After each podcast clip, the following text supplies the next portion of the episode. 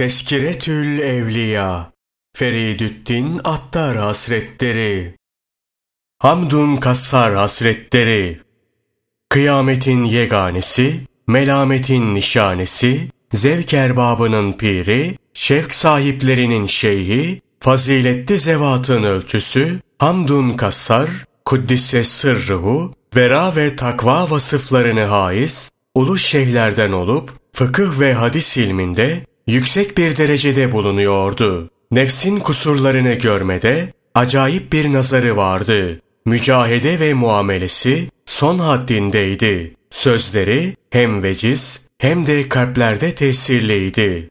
Süfyan-ı Sevri Hazretlerinin mezhebini kabul etmişti. Ebu Turab Hazretlerinin müridi, Abdullah bin Münazil Hazretlerinin şeyhi olup, halkın melametine müptela olmuş ve Nişabur'da melametiler mezhebi ondan yayılmıştı.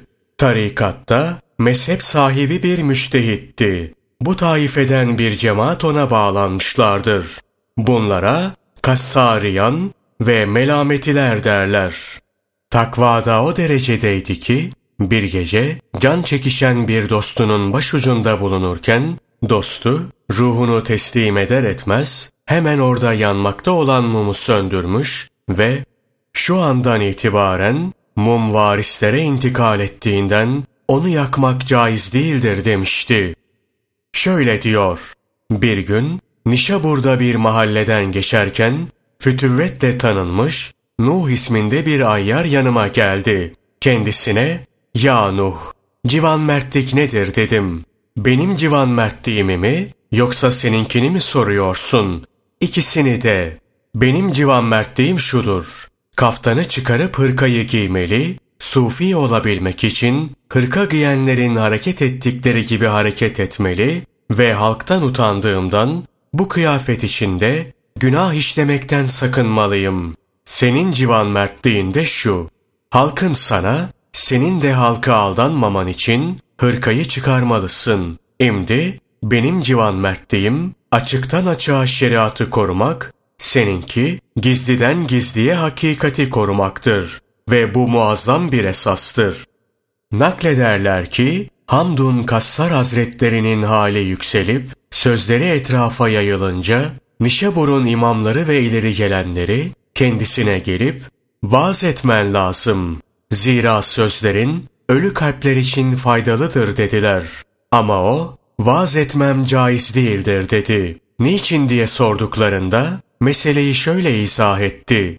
Benim kalbim henüz dünyaya ve makama bağlı. Bu yüzden sözüm faydalı olmaz ve kalplere tesir etmez. Kalplere tesir etmeyen bir sözü söylemek, ilimle alay etmek ve şeriatı hafife almak olur. Ancak susması, din için sakıncalı olan kimselerin konuşmaları doğru olur. Çünkü bunlar konuşunca mahsur ortadan kalkar. Bir sözü başka biri söyleyecek ve bu da maksada kafi gelecekse ilim diye aynı şeyden söz etmek hiç kimseye yaraşmaz.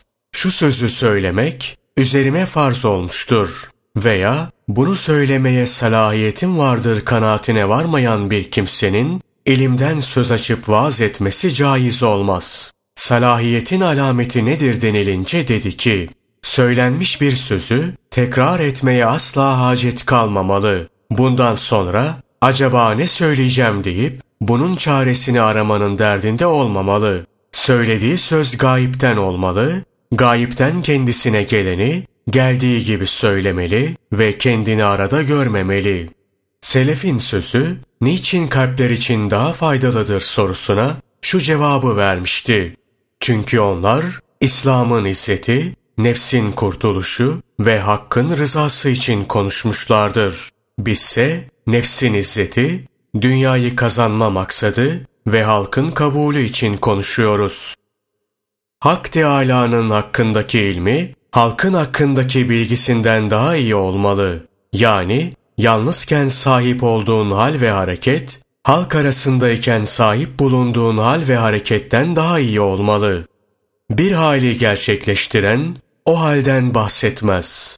Sende bulunduğu zaman gizli kalmasını gerekli gördüğün bir şeyi başkalarında görünce ifşa etme. Gizli kalmasını arzuladığın bir şeyi hiç kimseye faş etme. Kendisinde bir haslet ve bir fazilet gördüğün bir kimseden aman ayrılma. Zira onun feyiz ve bereketinden bir şey sana da ulaşıverir. Size şu iki şeyi tavsiye ediyorum. Ulemanın sohbetinde bulunun ve cahillerden sakının. Sufilerle sohbet ediniz. Çünkü çirkin bir şey için onlar katında türlü türlü mazeretler vardır. Güzel bir şeyin yanlarında fazla bir değeri olmadığından bir iyi davranıştan dolayı sana büyük değer verip hataya düşmene sebep olmazlar. Selefin siretine bakan kendi kusurunu bilir ve erlerin derecesinin gerisinde bulunduğunu kavrar. Kifayet miktarı gıda sana zahmetsiz ve meşakkatsiz olarak ulaşır. Çekilen zahmet ve meşakkat, kifayet miktarından fazlasını talep uğrundadır. Nimete şükür, kendini nimette tufeyli görmendir. Nefsinin kusurlarını görme hususunda kör olmamaya gücü yeten bu konuda kör olmasın. Nefsim, Firavun'un nefsinden daha iyidir kanaatinde olan kibrini açığa vurmuş olur. Düşe kalka giden bir sarhoş gördüğünde dikkatli ol ve onu kınama ki aynı belaya sen de müptela olmayasın. Melamet, selameti terk etmektedir.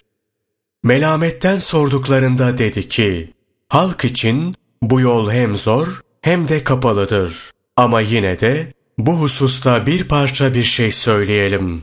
Mürciye kadar Allah'tan ümitli olmak, mutezile kadar korkmak, melametilerin sıfatıdır. Yani melametiler, Allah Celle Celaluhu'nun keremine bel bağlama konusunda o kadar çok ileri giderler ki, bu yüzden mürciye mezhebi mensupları dahi onlara melamet ederler.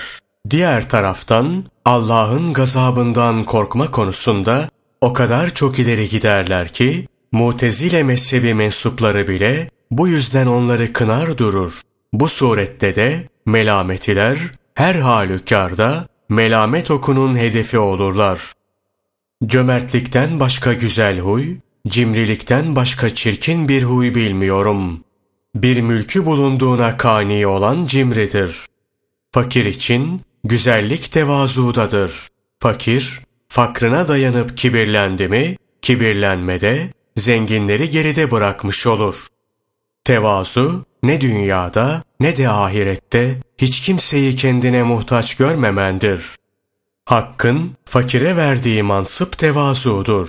Fakir tevazuyu terk etti mi tüm hayırları terk etmiş olur. Bütün dertlerin kökü çok yemektir. Dinin afeti oburluktur. Bir kimsenin dünya meşgaleleri onu ahiretten alıkorsa ya dünyada veya ahirette mutlaka hor ve fakir düşer. Abdullah bin Münasil, Hamdun Kassar Hazretlerinden öğüt isteyince, mümkün mertebe dünya için kızma demişti. Kulluk nedir? Kulun hakka tapması ve başkalarının kendisine tapmalarını arzu etmemesidir. Züht nedir? Bana göre züht, elde bulunandan çok Mevla-i Müteal'in teminatı altında olana bakıp kalbin huzur ve sükun içinde bulunmasıdır.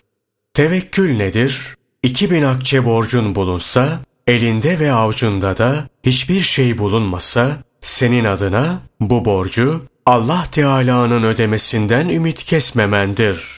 Tevekkül nedir? Allah Teala'ya sıkıca sarılıp ona güvenmendir. Eğer yapabilirsen bir işi Allah Teala'ya havale etmen, bizzat kendin tedbir alıp o işe çare bulmak için meşgul olmandan daha iyidir. Tedbir ehli olmandan tefviz ehli olman daha doğrudur. Musibet karşısında ancak Hak Teâlâ'yı itham eden bir kimse yakınır. İblis ve dostları şu üç şeye memnun oldukları kadar hiçbir şeye memnun olmazlar. Birincisi, müminin mümini öldürmesi, ikincisi, bir kimsenin kafir olarak ölmesi, üçüncüsü, bir kalpte fakirlik korkusunun bulunması. Abdullah bin Münazil anlatıyor. ölüm döşeğine düşen Hamdun Kassar Hazretlerine çocuklara vasiyette bulun dediklerinde onlar hakkında fakirlikten çok zenginlikten korkuyorum demişti.